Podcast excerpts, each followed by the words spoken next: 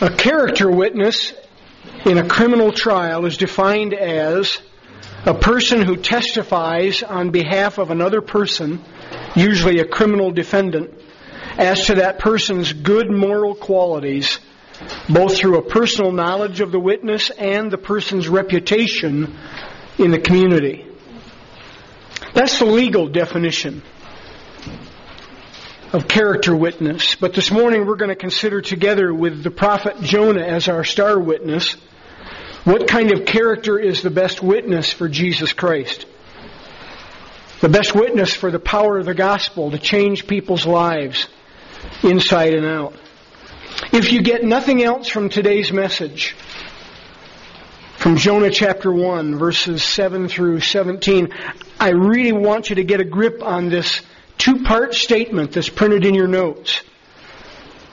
The statement is, your character, your witness, will either be enhanced by the consistency of your walk with God, or extinguished by the carelessness of walking your own way.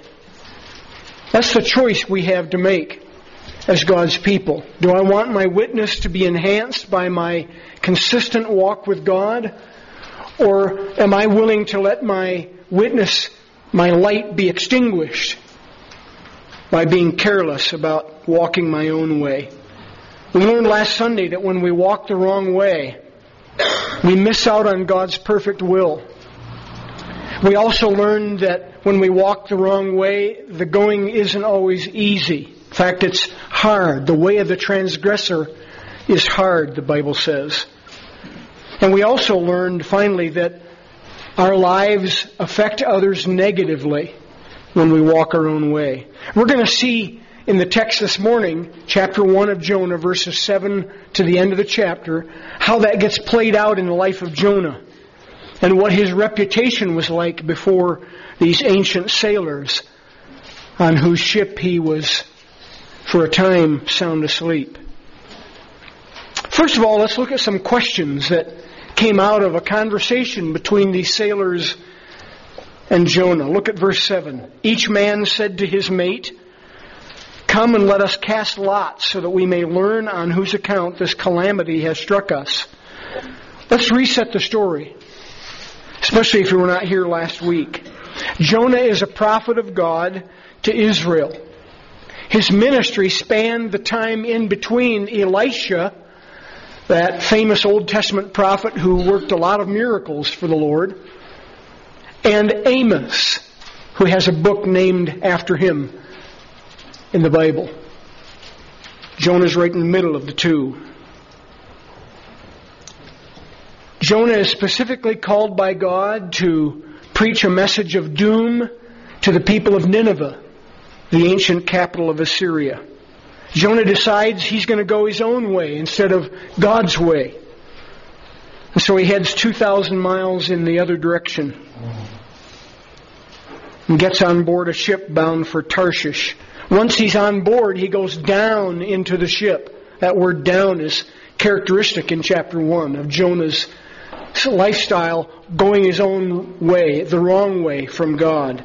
He goes down in the ship and falls asleep. Meanwhile, God hurls, like a baseball pitcher throwing a pitch, hurls a storm on the Mediterranean Sea. And these seasoned sailors that we now find questioning Jonah are scared to death, even though they've been experts in their careers and they've been through many storms. They cry out to their individual false gods, their idols. And then the captain wakes Jonah up and says, "Hey, we, we got to talk. You need to be praying too to your God, whoever that is." Verse six. Now we come to verse seven. And it says, each man said to his mate, "Come, let us cast lots so we may learn on whose account this calamity has struck us." So they cast lots, and the lot fell on Jonah. The lot fell on Jonah. These sailors are being stirred up about the why of all of this terror around them, all this trouble. They no doubt believed what many people today still believe, and that is that if you're a bad person, bad things are going to happen to you and to people that are close to you. So they have lots of questions. They want to know, first of all, who's responsible for this devastating storm. Look at verse eight. They said to him, to Jonah, "Tell us now, on whose account has this calamity struck us?" What they really want is safety, of course, and justice. If somebody on board that ship is guilty of some wrongdoing that's brought the storm on them from the gods, they want to know who that is. They want justice. They want the guilty party punished, if need be. So they do what many ancient people did back then. They roll the dice. It's called casting lots here in our text. Those lots may have been something like dice that were rolled and had names of people on them, perhaps, in this case. Or they may have been stones that uh, were sometimes yes or no stones in, in certain cases, and in other times they had people's names on the stones. And the stones would be shaken in a cup and dropped into the lap one at a time. And that would identify a person who maybe was worthy of honor or who was guilty of some wrongdoing. Proverbs sixteen thirty-three says, "The lot is cast into the lap, but its every decision is from the Lord." Solomon wants to remind us in that verse that we may think we reach a decision by rolling the dice or stones that are cast into the lap, but really it's God who ultimately is in control. He's the sovereign God of the universe. And today we don't need dice or the roll of stones or some Las Vegas gambler to tell us what God's will is. We have the written Word of God, Genesis to Revelation, the complete Word of God. And we have, as believers, the indwelling Holy Spirit who guides us and helps us understand what God's will is in matters that pertain to us, like our walk with God, or our service, our ministry for Him. An example of believers in the New Testament using lots is found in Acts chapter one. You can read it for yourselves in verses twenty-three to twenty-six. If you're taking notes, you can jot that reference down and look it up later. But in that particular instance, you might remember that the disciples, the apostles, were looking for a replacement for Judas Iscariot, who had betrayed Jesus and committed suicide. And so they were casting lots. They had two names before them. Justus Barsabbas, or Joseph Barsabbas, called Justus, and a man named Matthias.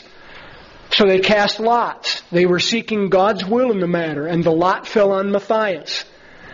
And the text says he was numbered then with the eleven, became one of the apostles in the early church. So by God's direction, that lot fell on Matthias. And in the same way, even though these were unbelievers who were casting lots on the ship, God saw to it that the lot fell on the guilty party, Jonah. So now they know. They know who the culprit is. And they begin firing questions at him to get to the bottom of this whole thing. Their first question in verse eight is, "On whose account has this calamity struck us?" Huh? They already knew the answer, right? They cast lots. The lot fell on Jonah. They already knew the answer. Why ask the question? Because I believe they're giving Jonah the opportunity to accept responsibility or to deny any guilt. Apparently from verse ten, he had already told them that he was in the wrong, and that he was going the wrong way from the presence of the Lord. Oh, it's so hard, I think you'll agree with me, to admit when we're wrong, isn't it? Oh, that's hard. I often think of uh, the character Fonzie on the old T V show Happy Days, and how every once in a while, when he was confronted about some wrongdoing, he really struggled to get those words out of his mouth, didn't he? I was r- r- wrong. didn't want to say it. We don't want to say it. I don't think Jonah was all that comfortable saying, I was wrong. But unless we're willing to own up to our sin and our determination to walk our own way, we can't find sweet intimacy and forgiveness with God. King David of Israel found out how hard it was to walk away from God when he committed sin, adultery with Bathsheba, and then made arrangements for her husband Uriah to be killed in battle. He says in Psalm thirty-two, verses three and four, when I kept silent about my sin, my body wasted away through my groaning all day long. For day and night your hand was heavy upon me. So he knew that it was his sin that gave that heavy hand. But he also knew that it didn't have to be that way. So in verse five of Psalm thirty-two he says, I acknowledged my sin to thee, and my iniquity I did not hide. I said, I will confess my transgressions to the Lord, and thou didst forgive the guilt of my sin. Aren't you glad that God is a forgiving God? Think about this. None of us would even be here this morning. We wouldn't even be walking on planet Earth if God were not a forgiving God. If every time or the first time that we sinned against His holy character, He zapped us and took our lives, none of us would be here. He's a forgiving God. The Apostle John tells you and me what we need to know on this subject. First John one nine. If we confess our sins, He is faithful and just to forgive us our sins and to cleanse us from all unrighteousness. To confess, by the way, means to agree with God. To agree with God that I have sinned against Him. Sin doesn't affect our family status with Jesus. We don't lose our salvation because we sin. But it does affect our fellowship with Jesus. It puts a wall between us that we have created, not Him.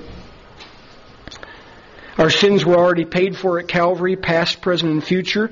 But if we want to walk with God in sweet fellowship and intimate communion, and enjoy the beauty of His presence moment by moment, day by day, we need to keep sin confessed. Walking the wrong way is always hard, just like it had to have been for Jonah. And one reason for that is because we're not all that willing to say, I was wrong. So they ask him some more questions. What is your occupation? The next question. Apparently, he doesn't answer that one. He doesn't maybe want them to know he's a prophet of God.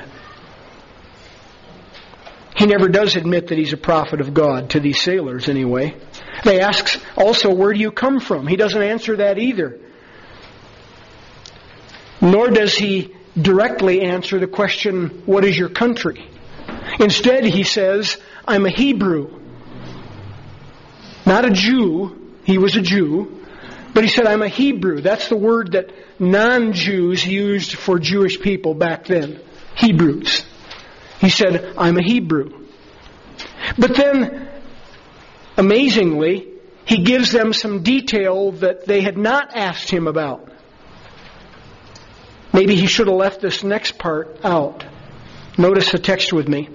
He says in verse nine, I'm a Hebrew and I fear the Lord God.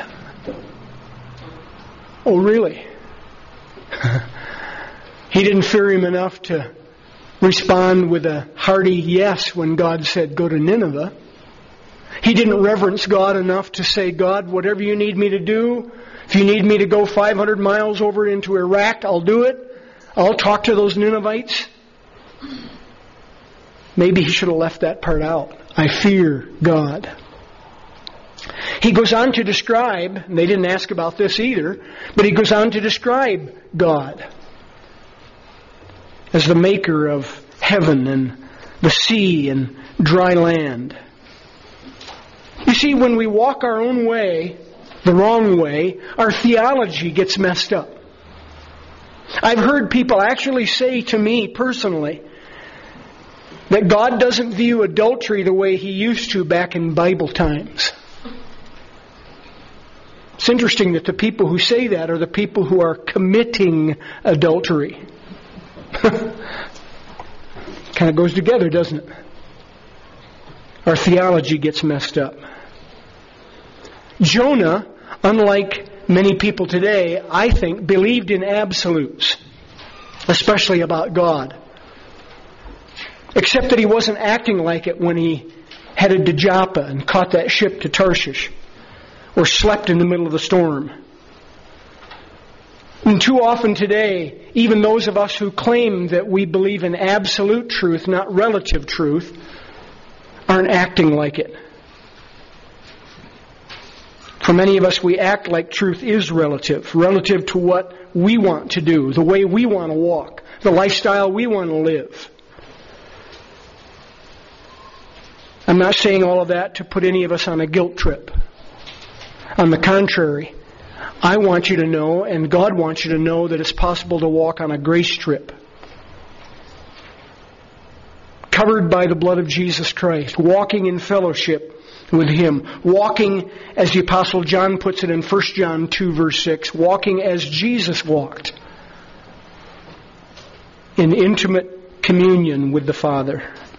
This little book of Jonah is big on grace. We'll say more about that in a moment.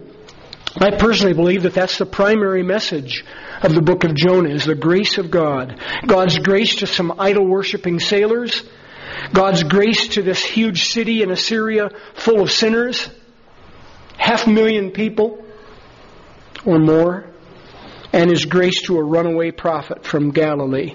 The application, God's grace is always there for you and me. Always. These sailors now become very surprised at Jonah. They're scared to death about this storm. They now understand a little bit about the reason for the storm. And in verse ten, notice it with me, they are flabbergasted. It's the only word I could think of when I was working on this message. They're flabbergasted that Jonah would do this. Look at verse ten. Then the men became extremely frightened, and they said to him, "How could you do this?" Because he had told them that he was fleeing from the Lord, and that this storm was his problem, his fault. How could you do this? How could you put our lives at stake just so you could walk your way instead of your God's way? It appears that Jonah doesn't answer that specific question, how could you do this? But he does respond to the next and final question in verse eleven, what should we do with you? He does respond to that. These men seem convinced that if Jonah, the offender, pays up somehow, that the God of the sea would calm the storm and they could survive and get to Tarshish and get on with their lives, even though now they can't get there with their precious cargo that they had to throw overboard. And I believe that many non-Christians around us are at times flabbergasted when they see or hear or read about some evangelical Christian who really screws up big time. Whether it's a T V evangelist who rants and raves about the evils of prostitution and then gets caught sleeping with a woman of the evening, or a pastor of a mega church who preaches against homosexuality and then under pressure admits that he's been sleeping with a man, and not only that, using drugs to get high at the same time. All of that is such a horrible mockery of biblical Christianity to onlookers. Such a terrible mockery of a consistent walk with God. No wonder the unsaved world out there uses the word hypocrite of many of God's people. You may already know this, but the word hypocrite literally means play acting. And so what many Christians are doing is playing a role on Sunday, all dressed up, going to church, but something totally different from Monday through Saturday, anywhere in between. But I want you to know this morning, God is not surprised by our hypocrisy. He knows who we are. He knows our tendency to walk the way we want to walk. Pastor Jeff mentioned it in Sunday school this morning. I'll refer to it in my message. The hymn writer's right on when he says, "Prone to wander, Lord, I feel it. Prone to leave the God I love." We're so like that. God knows us better than we could ever know ourselves. But that is exactly where His grace meets our groanings, where His salvation saves us from sin, and where Jesus offers joy, right at the point of our need. And as I said, I think that's what this book is all about. So secondly this morning, let's talk about the much more abounding grace of God. Verse twelve, Jonah says to them, "Pick me up and throw me in the sea. Then the sea will be calm for you, for I know that on account of me this great storm has come upon you." However, the men rowed desperately to return to land, but they could not, for the sea was becoming even stormier against them. Then, notice it, they called on the Lord. Jonah knows that he's the guilty one, that their lives are jeopardized by his wayward walk from God. So he says, "Just throw me overboard." He could have said, think about this, he could have said, "You know what? I'll just get up on the side of the ship and I'll just jump in." But I really believe he didn't want to compound his earlier sin of rebellion with the, within his mind, the sin of suicide. He's out in the middle of the Mediterranean Sea. There's no way he's going to swim to shore. He's going to die. But he didn't want them responsible. That could have been his attitude. But instead he says, "You guys pick me up, throw me overboard." Well, they didn't want to do that. They tried rowing and rowing and rowing and tried to keep the ship going, and it's not going well. It's getting worse, in fact. I thought about this as I read about their striving to row the ship. They didn't want to throw Jonah overboard. They thought more of Jonah and his life than he thought of theirs. Right? And even though Jonah didn't want to go to Nineveh, in part because he didn't think the Ninevites were worthy of God's grace, God uses this terrible time out there on the sea to draw these unbelieving, idol-worshipping sailors to a knowledge of the true God. I love this. This is a major transformation that only God can bring about. Yes, I believe those sailors' lives were transformed from deep down in their souls through this whole experience. Sometimes when death is staring us in the face, that's when we finally realize, I need to be right with God. Some people question deathbed conversions. I don't. I've been there at the bedside of someone dying who needs Jesus. And some of them have trusted Him, some have not. I think it's biblical that people can accept Jesus at the last possible moment. You know how? Because in Luke chapter twenty-three, while Jesus was on the cross with thieves on either side of Him, one of them said in Luke twenty-three verse forty-two, "This man has done nothing wrong." Nothing. And then he said to Jesus in that verse, "Please remember me when you come into your kingdom." And Jesus' response in Luke twenty-three forty-three was, "Truly I say to you, today you will be with me in paradise." That's a deathbed conversion. Death cross conversion. And I believe these men got right with God. God is so full of grace. It just keeps coming and coming and coming. Do you need God's grace today? Yes, you do. And so do I. But the wonderful thing is it's there. He doesn't withhold it. I'm glad for that. I hope you are. He's not stingy with His grace. He's not demanding with His grace. You have to do this, this, this, and this. And then maybe. No. He just pours it out. We sang it earlier. And now many of us can testify with joy, my chains are gone. I've been set free. He's ransomed me. When we are dependent only on Jesus' work on the cross to make us right with God, anyone, anyone, no matter their past, can find a major transformation like these men found. Notice with me, if you will, that in verse five, they cried out to their little g gods. They were idol worshippers. In verse fourteen now it says they called on the Lord. In most of our Bibles, that word Lord is all in capitals.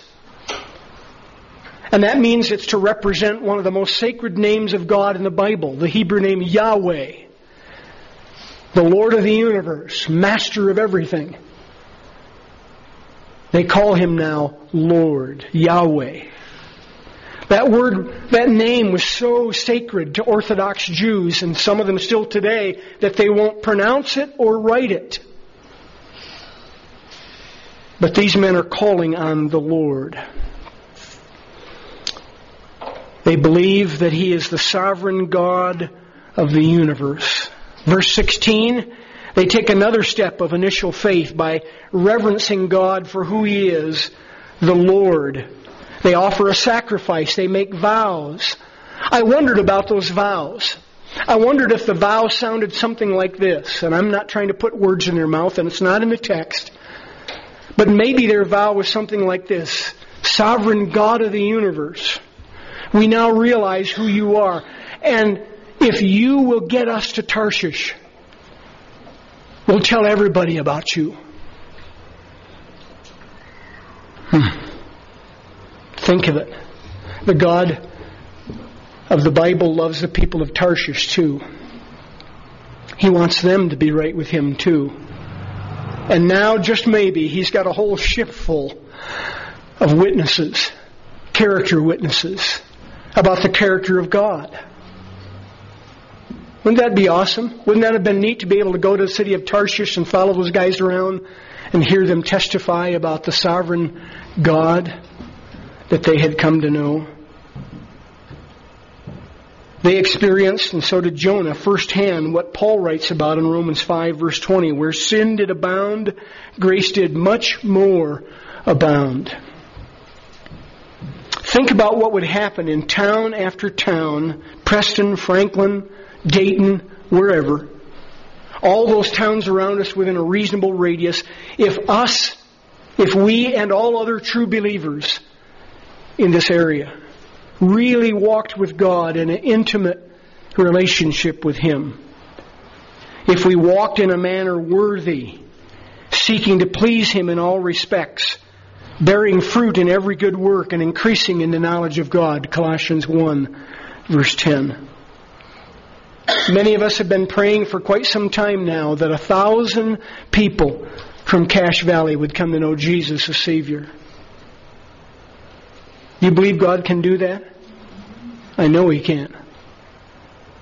And He may want to use you and me and our walk with Him as a testimony to those very thousand people. Some of us in the prayer room this past year prayed through the entire Bear Valley telephone book, name after name after name. We didn't know these people, most of them. But guess who does know them? God knows all about them. And He wants to draw them to Himself. And He wants to use you and me. Now, we come to verse seventeen in the matter of the great fish. I called it in your outline, monster transportation. I'm not going to take the time this morning to detail all the arguments against a fish swallowing a man. Some people sadly reject the book of Jonah and even the entire Bible based on just this one verse,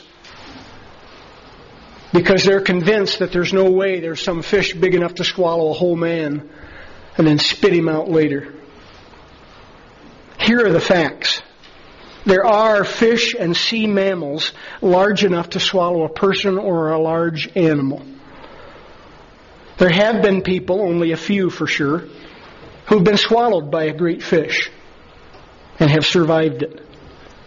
The text says God appointed a great fish for this very purpose. Look at that. Verse seventeen in the New American Standard Bible, the Lord appointed a great fish to swallow Jonah.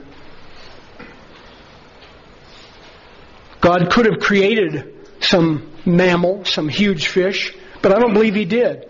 I believe He appointed one that was already swimming in the in the sea, in the Mediterranean.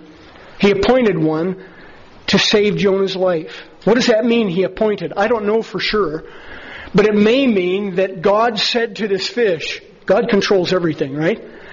That God said to this fish, I've got a job for you. I want you to take off right now. Gave him the G P S coordinates. I want you to go to this spot. There's going to be this man that's been thrown overboard off this ship. I want you to swallow him, and when I tell you, then I want you to barf him up on land. I really believe that may be what happened. Appointed. It's an interesting word. Assigned, it might be another way to put it. That He assigned this huge fish to be at that very spot at that moment. Why? To spare Jonah's life. Is that grace or what? Of course it is. How far down, remember that key word in chapter one, down. How far down would Jonah have gone eventually after trying to dog paddle a while? How far down would he have gone if God had not assigned this great fish to go swallow him? Well, I did a little research. It's not critical to the story, but the average depth in the Mediterranean Sea is almost five thousand feet, almost a mile. There's one trench in the Mediterranean Sea that's among the deepest spots in all of the oceans. It goes over seventeen thousand feet deep. That may not be where Jonah was, but if you can't swim or you can't swim for very long, if it's just over your head, you're going to drown. God sent that fish to spare him. God in His grace assigned that fish to swallow Jonah before he had to take his last breath. Could a man really live inside of a sea creature for three days and three nights, it says? Well, I don't know for sure, except he did. That's what the text says. So-called experts tell us that a fish's stomach juices and the lack of oxygen would have brought about Jonah's death within the first fifteen or up to twenty-four hours. But such experts aren't factoring in the miracle power of God. If God could keep Daniel's three friends from even smelling like smoke when they were thrown into a fiery furnace, and if God could keep Daniel himself from being eaten alive by very hungry lions, God could certainly preserve Jonah in a miracle way and enable him to not only not have his skin damaged, but be able to breathe inside that fish. God could do that. He must have stayed alive in there because he prayed to God from inside the fish. We'll look at his prayer next week in chapter two. But for today, here's the truth. The absolute truth about our character, about our witness for Jesus Christ. Again, notice it in your notes. Our character, your character and mine, our witness will either be enhanced by the consistency of our walk with God, or extinguished by the carelessness of walking our own way.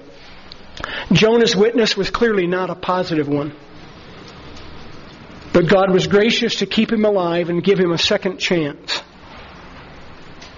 He also kept alive the men who had worked so hard to keep Jonah alive.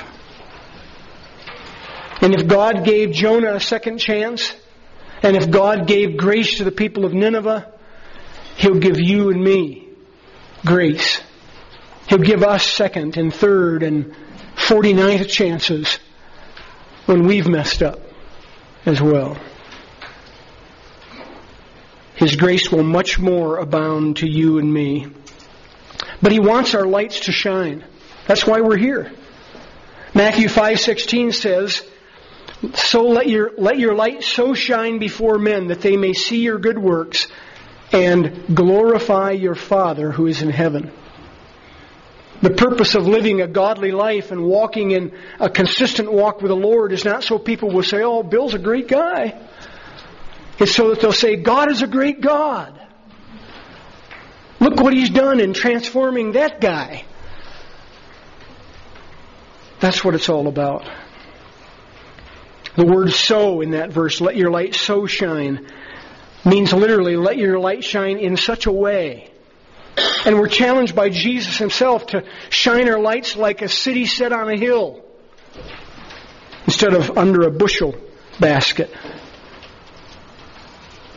When our kids were little, we had family devotions every night, and I would often read to them from children's Bible story books. There was a whole series of those books that was set to poetry, kind of like a Christian version of Doctor Seuss. They would tell some Bible story with some flair. My personal favorite, and I think the kids' favorite, was a story called The Unforgiving Servant. I loved it because I could change my voice for different characters in the story and alter the volume, which sometimes scared the kids and most of the time excited them. I love to tell that story. I still do. I'd quote it for you this morning if I had the time. But here's something that's even better to ponder. To love to tell the story of Jesus and His love. That's what God wants us to do. That's why we're here in this area of Idaho and Utah. A couple of questions I have for you as we close, and for myself. Am I just playing a role? Play acting? Or do my voice and my actions really show that I am walking consistently with Jesus? No one's perfect. I'm not saying a perfect walk. I'm saying a consistent walk with Jesus. Or have I allowed my own sinful desires and my own walk in the wrong direction to extinguish the flame of both my passion and my light that should be shining out there to the lost? Well, take heart today if that second question applies to you. Take heart. God's grace will much more abound to you. He'll give you another chance. I don't know about you, but I'm glad for that. Would you pray with me for a moment? Father, thank You for another chance, and another chance, and another chance. Not just to get our act together, but to get in touch with You and have an intimate fellowship with You through Your Word and through prayer and through the fellowship of God's people. And to be able to be a light to a very dark world. God, I know that I don't always shine as brightly as I could, nor does anyone here. But I am thankful that in Your grace You give us another chance to shine, to walk like Jesus walked. So Lord, may we have such a walk with You that we will say with our closing song, I love to tell the story of Jesus and His love. And I ask it in His wonderful name. Amen. Would you stand and sing that great old hymn with me this morning? I love to tell the story.